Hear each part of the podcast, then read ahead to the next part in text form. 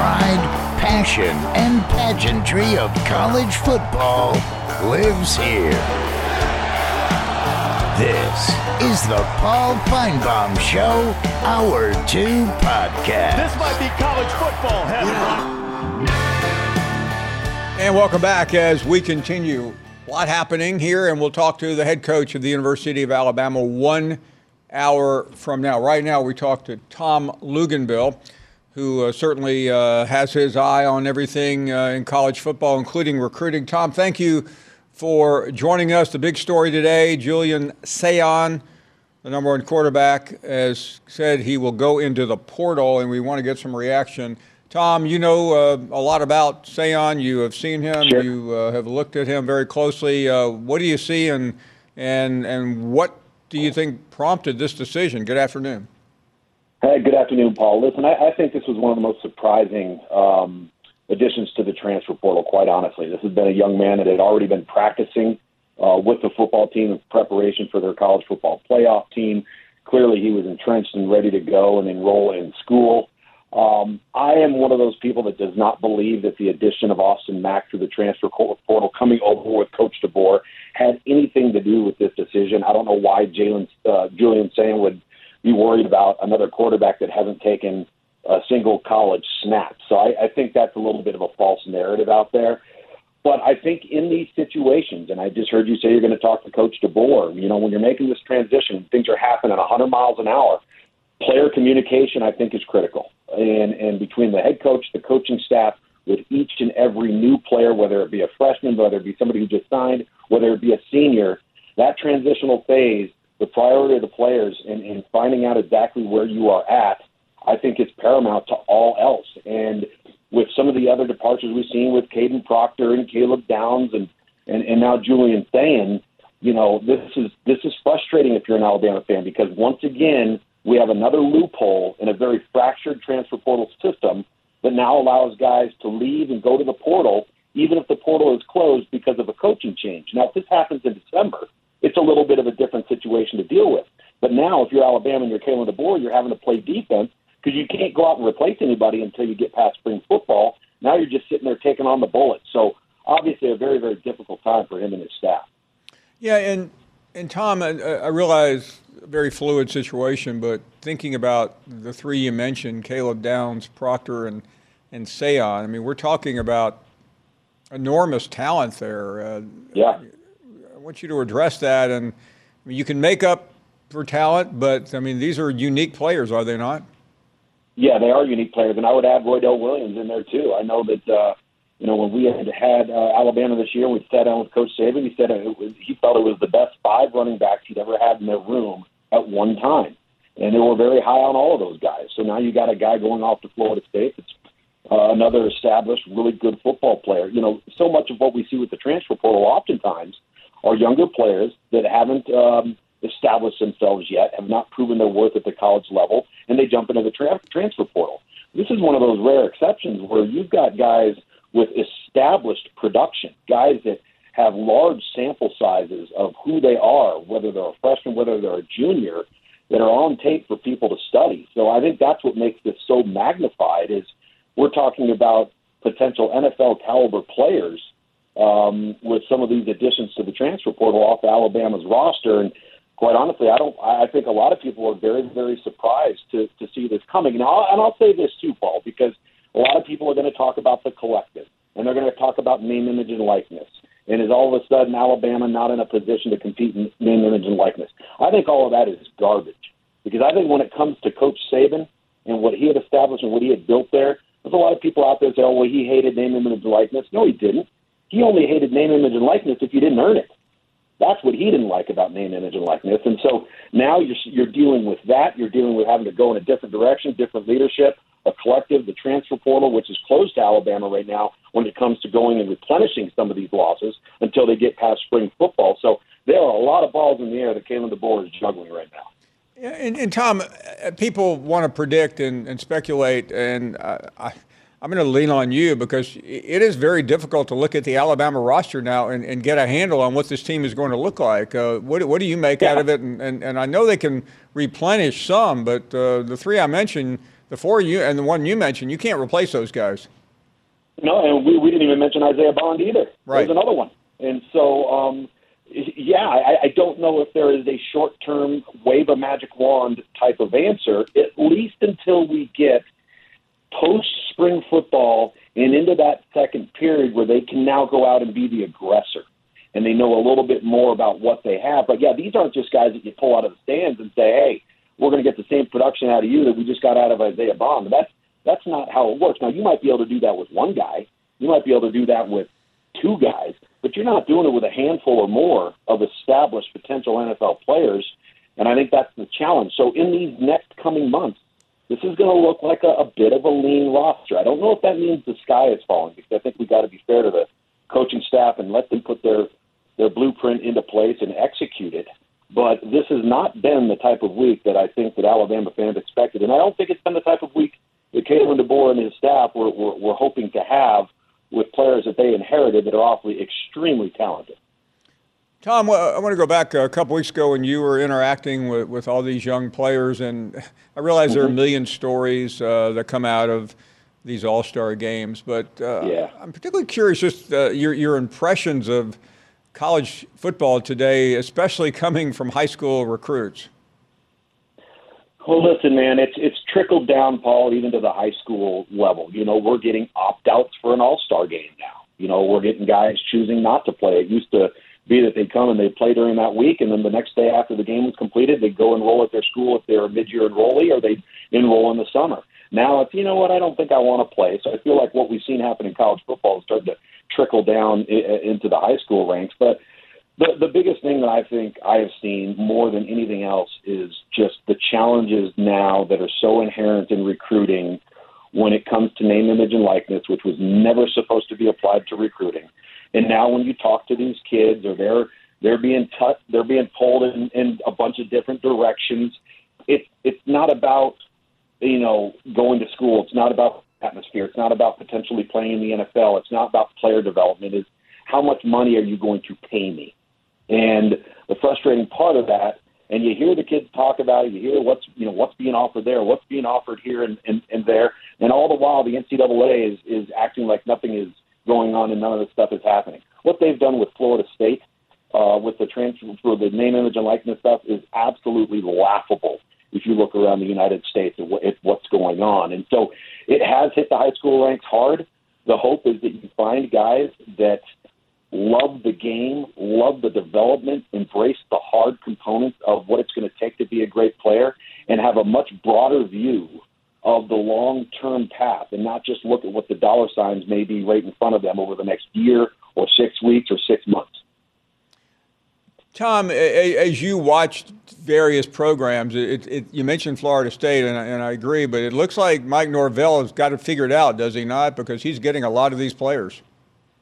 He is, and I would make an I'd make the argument that the most successful coach in the last three years with the use of the of the transfer portal has got to be Mike Norvell because the players that they brought in have all been difference makers that help transform the entire program. Whether it's Trey Benson from Oregon, Johnny Wilson from Arizona State, um, obviously Jordan Travis, and that was long before COVID and the portal, but he was originally at Louisville. Keon Coleman this last year. The, the list goes on and on and on all, they hit on all of those guys. So the research that they are doing there in their transfer portal efforts is obviously very heavily scrutinized and has proven to be very fruitful and successful. He does have it figured out. I think Lane Kiffin is in that same conversation. And if you look at this cycle, you know, you're sitting there and going, okay, can we go 11 and 2 at Ole Miss? Absolutely. But how do we beat Alabama? How do we beat Georgia? Well, you better load up in the defensive front seven. You better load up in the back end. You're always going to get offensive guys at Ole Miss. So what does Ole Miss do? They go out, and I think they get the most productive defensive tackle in the entire portal in, in Walter Nolen. They go out and they load up at linebacker, they load up in the secondary, and and that's how you climb the ladder and close the gap between your competitors. Tom Luginbill, some great stuff. We always appreciate it. Tom, thank you very, very much. Tom Luginbill from ESPN. We'll talk to Coach DeBoer in about 15 minutes. Your phone calls are next. You're listening to the Paul Finebaum Show podcast. This podcast is proud to be supported by Jets Pizza, the number one pick in Detroit style pizza. Why? It's simple. Jets is better. With the thickest, crispiest, cheesiest Detroit style pizza in the country, there's no competition. Right now, get $5 off any eight corner pizza with code 8SAVE. That's the number eight, S A V E. Go to jetspizza.com to learn more and find a location near you. Again, try Jet's signature eight corner pizza and get $5 off with code 8SAVE. That's the number eight, S A V E. Jet's Pizza. Better because it has to be.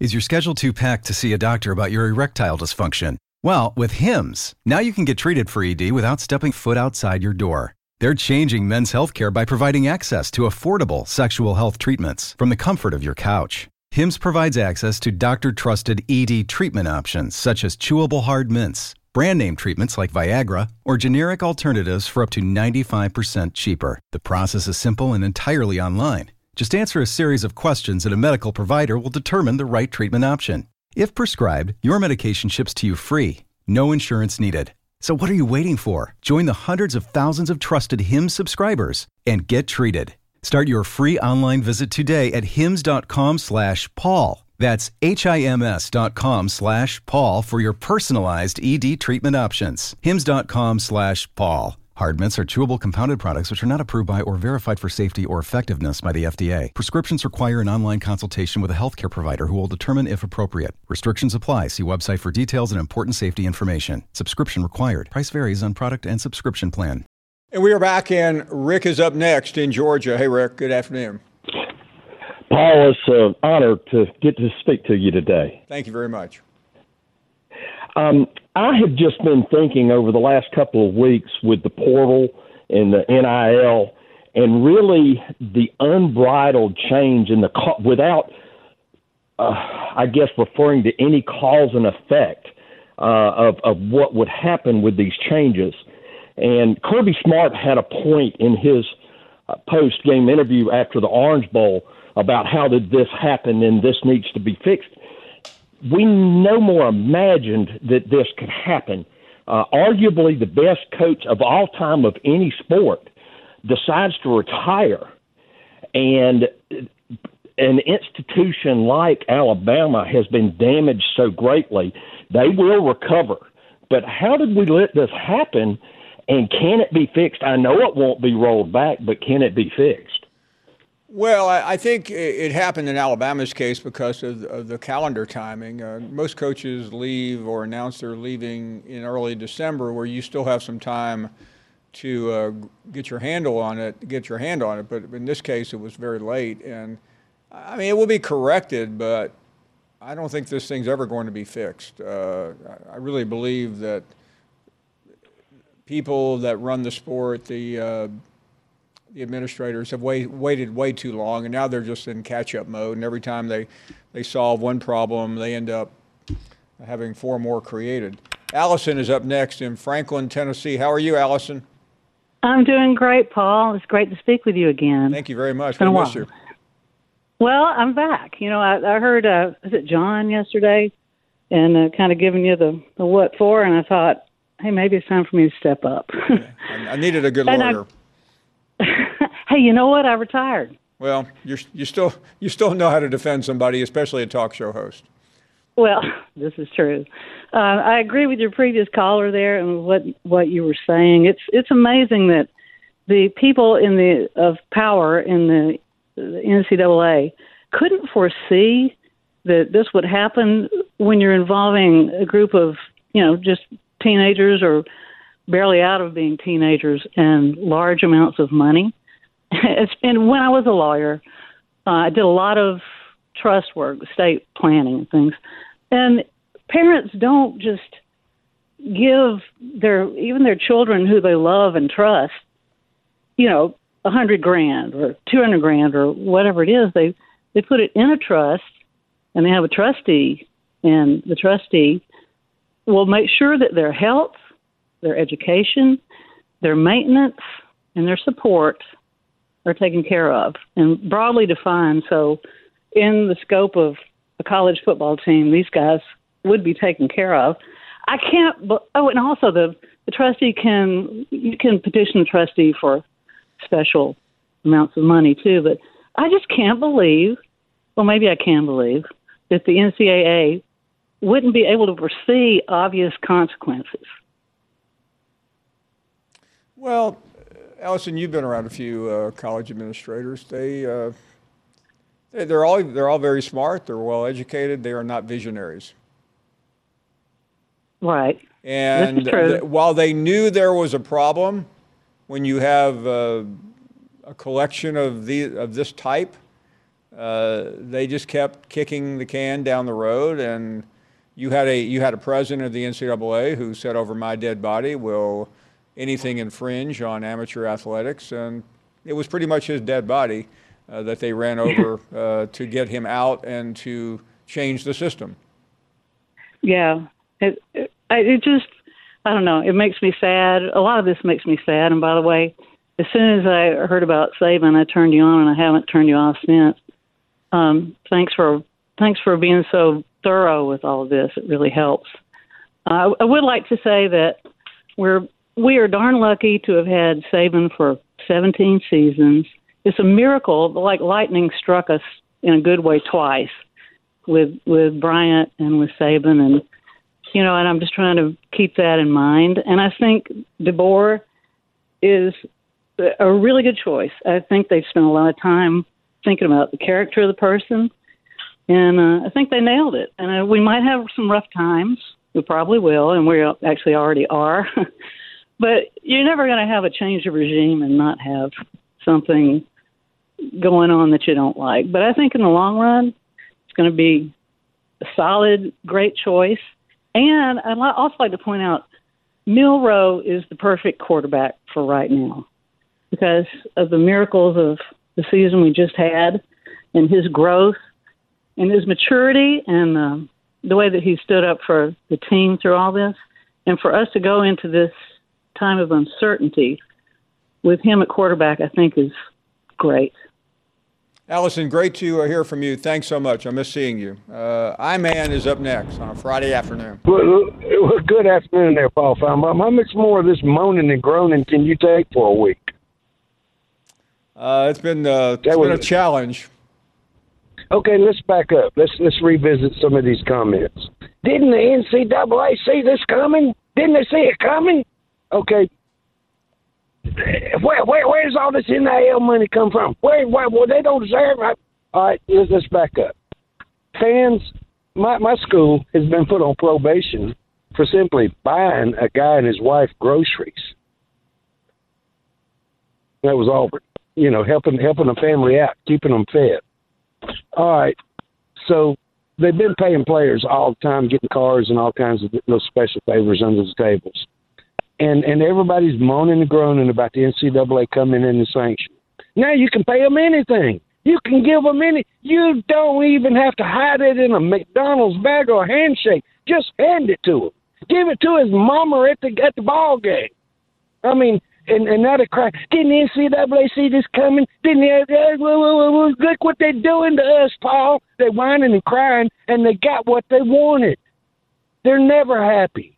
The NCAA simply backed up out of the way of this monster rolling down the track that can't be stopped. This is what you wanted. Now you want the NCAA to come save. Uh, Jesus, please save us. Pray for us. Jesus, Jesus, this is bad. Jesus. I mean, when do you Windlickers understand you getting what you wanted? But now it's biting you in the ass, and oh, we didn't want that much. We didn't want that much but but it's nonetheless still there. Let me back up to something Legend said yesterday. He said that, you know, I, I do all this and you don't even have to pay me. You don't even have to pay me. You don't owe me nothing. Paul, you remember that time he was advertising for some hamburger joint he went to, and then he tried to strong arm the guy for paying him for advertising his hamburgers on the radio?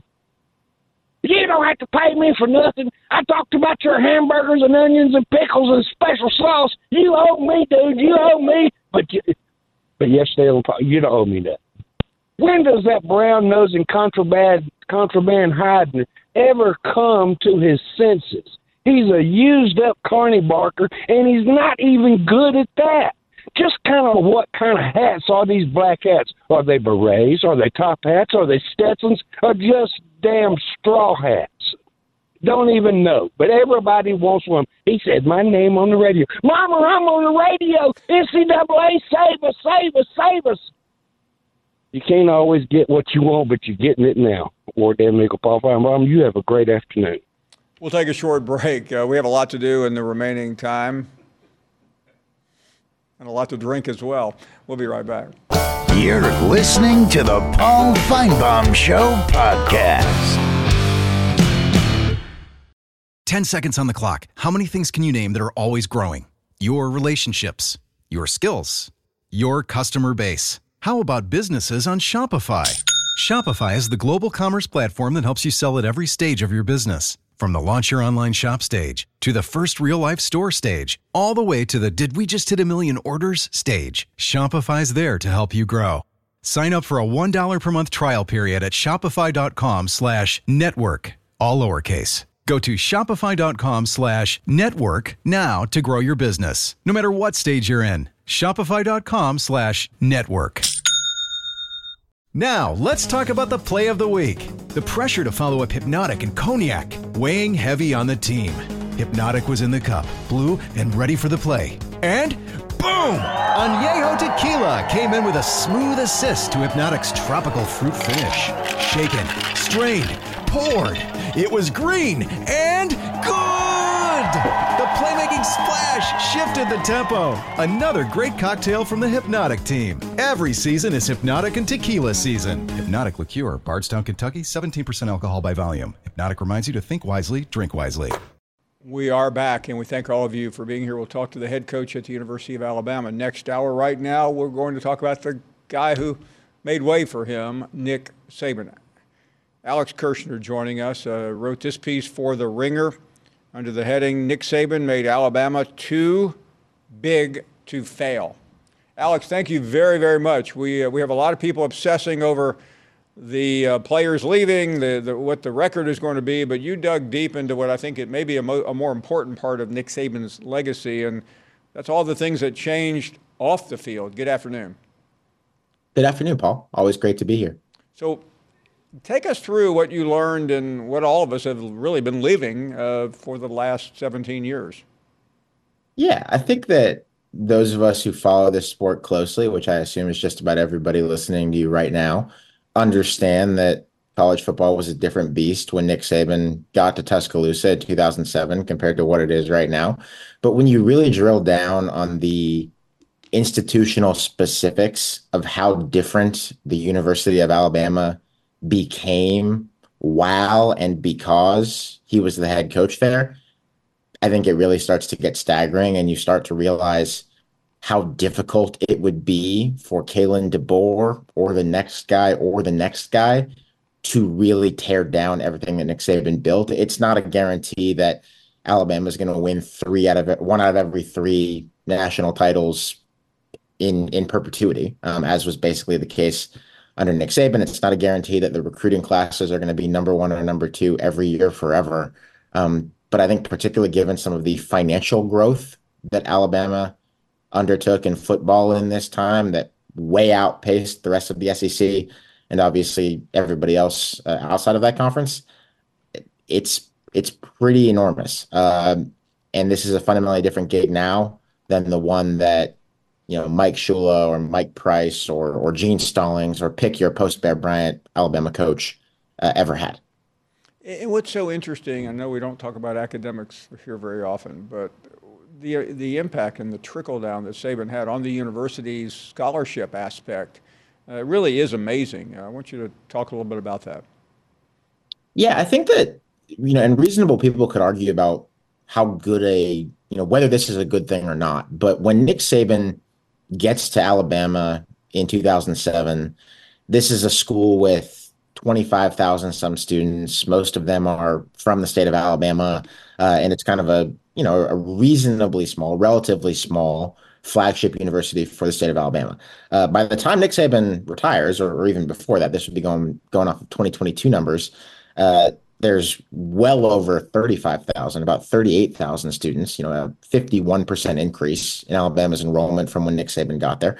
Uh, it's now mostly an out of state students school. uh, which I think you know speaks pretty directly to what Nick Saban did. You know, I'm from Pittsburgh, Pennsylvania. Uh, I certainly knew of the University of Alabama before 2007 and before Nick Saban built this machine in football. But I think it's inarguable, and, and Alabama's administration has said this many a time over the years that the growth of the football program uh, contributed greatly to out-of-state students who pay way more in tuition, descending on Tuscaloosa and growing the coffers of that school. Uh, and if you, you know, as I think one would assume, uh, the situation for the athletic department and for the football team specifically, you know, significantly transformed as well financially during those years. It, it's it's really interesting, uh, and I've always wondered, you know, when he was uh, about about his value because when he was when he got there, he was paid four million dollars a year, and, and, a member of the board at the time went ballistic, saying, "How can you pay CEO type money?" But if you if you if you were to take Saban's accomplishments and put him in charge of some Fortune 500 company, I mean, what are we talking about here? I know we're just guessing, but it's it's an enormous amount of money, isn't it? Yeah, it's funny. Um, I think we we do have an issue with uh, CEOs making too much money in this country compared to their workers. I think most people would agree with that. I think that uh, there are all kinds of economic disparities in college football that have been well documented all over, including on your show. Uh, you know, the athletes not being paid and still not having revenue shared by the schools, uh, even in this NIL era. But the truth about Nick Saban is that even at the 11 mil or so that he was making in this past year before he retired, that guy was underpaid uh, for what he provided to Alabama. And that's not true for most of these guys. You know, I don't I don't think that's true for pick your middling power five coach making seven million dollars a year to go eight and four and you know maybe playing the Outback Bowl or whatever it is now. Uh, that guy might be overpaid. I think he probably is in a lot of cases. Um, but Nick Saban, given what happened at Alabama because of his leadership of that football program over so many years. Uh, I don't want to say name the number and it couldn't be too high, but you know, name the number and it would be hard for it for, for it to have been too much, uh, given the institutional benefit that Alabama got from the football program. Especially uh, as you, as everyone knows, because they end up being public uh, publicly disclosed what CEOs are making these days. Yeah, yeah, very much so. Uh, and this is, I guess, one of the several areas that college football has in common with you know big public companies is uh, you got some disclosure requirements, whether because you're a public institution uh, or because you are publicly traded on stock exchanges. And I think one of the really interesting things that we can glean from Alabama when Nick Saban was there uh, is that when he gets there, so let's take 06, the year before he takes over, you know, the year that he spends with the Miami Dolphins. Um, at that point, Alabama was one of the bigger spending football programs in the SEC, and that data is all publicly available. You know, the Knight Commission and others have done a nice job collating that over the years. It was always a big spending program. You know, nobody's going to claim that Alabama didn't care about football until Nick Saban got there. Um, but there were they were not number one in the SEC. I think they would pretty regular co- regularly compete uh, with schools like Florida, schools like Georgia at the top of that league, just in terms of of straight up football spending. Uh, and in the years that Nick Saban was there, Alabama's football spending increased like 152% if you adjust for inflation from like 2007 to 2022. Um, the rest of the SEC was like 115% on average. Uh, I don't want to bury you in numbers, but the idea is that when Nick Saban became Alabama's coach and gradually showed Alabama what was possible if they kind of marched to one drumbeat, uh, if donors gave, if the school responsibly stewarded the television money that has come in over the years, including obviously from from this network, um, that that they could see the benefit. Uh, and I think that that is why I have argued, and you know, in this piece at the Ringer, that Nick Saban really did make Alabama too big to fail. Uh, is that the financial advantage that they have amassed? You know, they're spending 17, 18 million dollars more every year on football right now than even Georgia is uh, for second place in the SEC. Uh, and money isn't everything; it doesn't guarantee anything. You know, Texas A&M can certainly tell you that.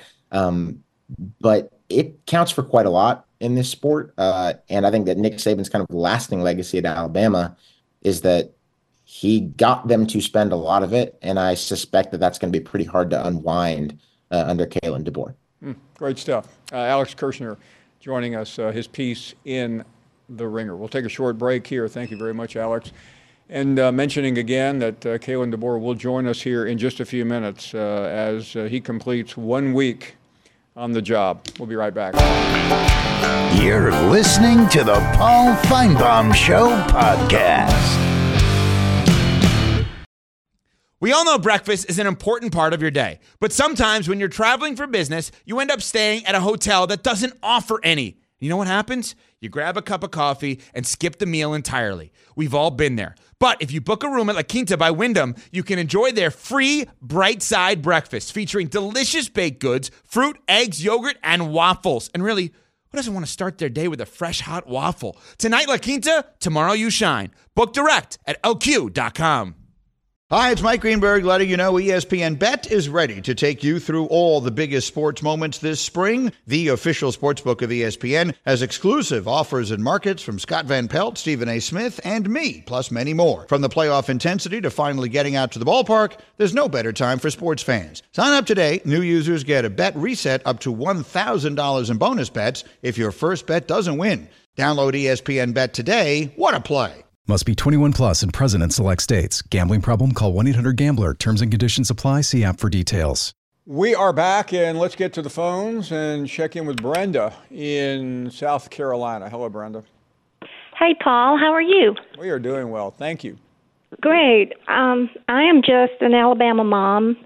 Um, I don't know all that much about football. I even feel I'm very nervous calling your show. Um, but I, I've watched her shows over the years. My son graduated from Alabama in the early 90s, and our whole family are just absolutely staunch fans of the school, of the football team. We just love it. I was already grieving for a husband who died, and then I heard about Nick Saban. I just cried. I just that is sad to me to see him go, but um, I, I hope that Alabama will, the people in Alabama will stand behind this new coach and give him a chance. I really hope that we'll all do that because he certainly deserves it. I'm disappointed with the boys who are leaving. I, I just feel like once you make a commitment, you should keep that commitment. My husband, one thing he always instilled, and my children, were you're not going to be a quitter. Once you say you're going to do something, you're going to you're going to do it and they've grown up appreciating that about him. But my question to you today is um, I have some friends who, in South Carolina, the big team is Clemson, of course. And Clemson's okay. I mean, I don't have anything against it. I think Dabo Swinney is a nice person. I don't have anything personal against him. Um, I think his school loves him like we love Nick Saban, and I appreciate that fact. Um, but when this happened last week, uh, my good friends said, told me, they said, oh, we just heard that uh, Dabo Swinney was first one to be offered the position at Alabama, and he turned it down. And they heard that from Fox, and my I had not. I'd been listening to you for two days, and I hadn't heard that, but I could have missed it. But I said, well, don't. I think what I heard was schools have agents who's who represent coaches who represent whatever. I don't really know enough about this to know what I'm talking about, really. But did they offer him? Was he the first one on the list? Do you know? And did they offer him this job and did he turn it down? Brenda, uh, I'm only going to give you an educated guess. And I'm so sorry to hear uh, you mentioned your husband. I, I know we, we, mentioned that once before, but um, I would I would say emphatically no. Alabama did not offer Dabo Swinney. Uh, he played there, he coached there, mm-hmm. but I don't think there was any, any sentiment at all uh, from, from the people whom I, with whom I trust that he was on the, on the short list. Okay, that's what I thought. I mean, I didn't want to. They're just wonderful friends. I didn't want to no, argue. Uh, and they are I, no, I don't know for a fact, but I would. I'm just. I'll try not to sound too uh, haughty here, but I am going to trust the people that I talk to more than whoever these people are that you were talking to, if that's fair. Yeah, that's that's that's fair, and I I don't uh, we. Um, you know, I just I told my son the other day. I'm, um, he is such a big Alabama fan. Oh my goodness, um, we all are. My my husband graduated from Wofford College, but um, at the uh, uh, end of his funeral, which was very, you know, we were in the chapel, and the last thing the people going out of the chapel heard was the Alabama fight song, which which would put a smile on it on most Uh, people's Brenda, how- how faces long and knew what uh, it was. Not to talk about sad thing. How long has it been since the funeral? Well, he he had a um, hemorrhagic stroke on Christmas morning. Oh my um, goodness.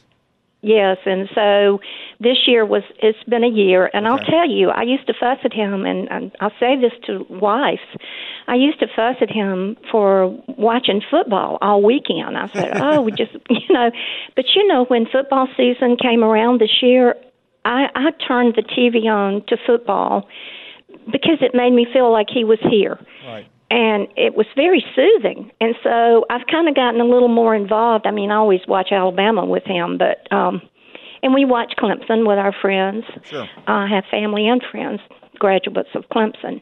But I just did not personally want Dabo Swinney to go to Alabama. I, I'm just he's okay. I mean, I'm like I said. Well, Brenda, I've I was I saw Dabo at an event uh, a year or two ago. He he is he's got a certain uh, group at Alabama that he's close to.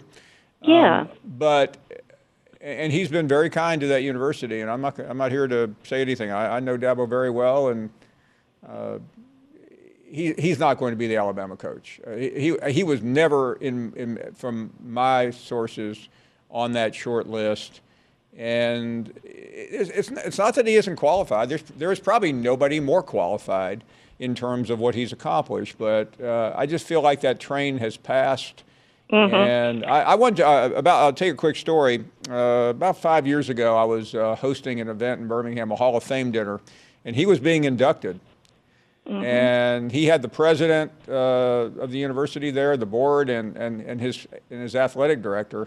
And in front of a couple of thousand people, I said, listen, I shouldn't say this, but I just saw Dabo Swinney with the chairman of the board of trustees at Alabama, and that announcement will come later. And, and that place went deadly quiet um, bec- because that was right after he had beaten Alabama uh, in 2016 for the national Mhm. championship. And, and he, he, he, he did joke. He said, I, he said, that's the only way I was ever getting in the Alabama Sports Hall of Fame if I beat Alabama. Um, at, at that moment, everyone in that crowd thought he was going to end up at Alabama, but a lot changed, and uh, I think he's definitely going to stay where he is. Thank you very, very much. And uh, again, Yeah, since- and thank you, Paul. I, I, I enjoy your show, and I do like how you dress. By the way, thank you. uh, very nice of you to say that. You be well. You, and so, so good, Thank you good- very good to hear much. from you. Let's uh, check in with Booker, who is in uh, New Jersey. Hey, hello, Paul. Thanks for taking. Happy New Year to you. Booker, Happy New Year. Great to hear from you.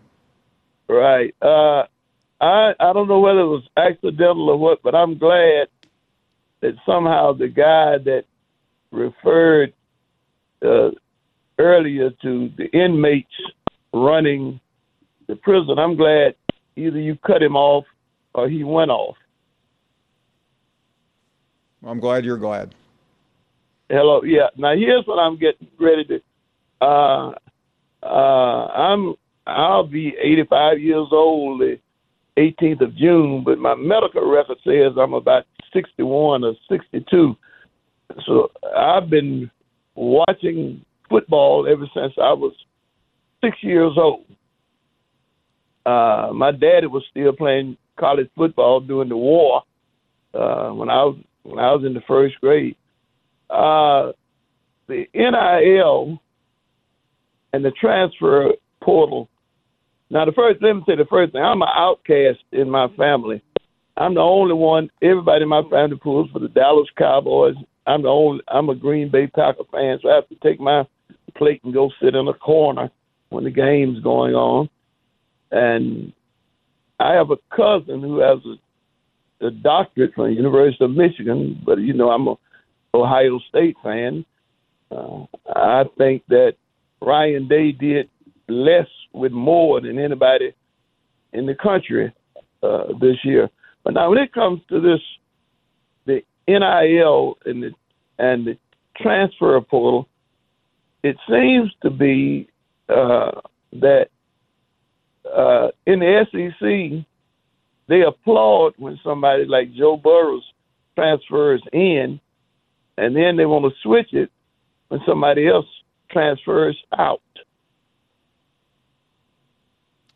Well, Booker, uh, you you understand this because you have been around a couple of years. That Yeah, uh, I, understand. It's Here's okay as long as uh, my team is getting the benefit of the doubt, but it's not okay. I think the biggest objection people have, and I, and I don't know how many people were, were aware uh, that this clause that when a coach leaves, uh, the, the portal now opens. And we, we, we have dealt with that in November and December. We just haven't dealt with it this late in the calendar. Booker, I hate to run, but we are running into uh, into the break. Uh, we have a very special guest coming up here in the next segment. We are going to have our first chance to talk to the new Alabama head football coach, Kalen DeBoer. Uh, we uh, look forward to that very much. Uh, hired exactly a week ago around this moment. The coach joins us straight ahead. You're listening to the Paul Finebaum Show podcast.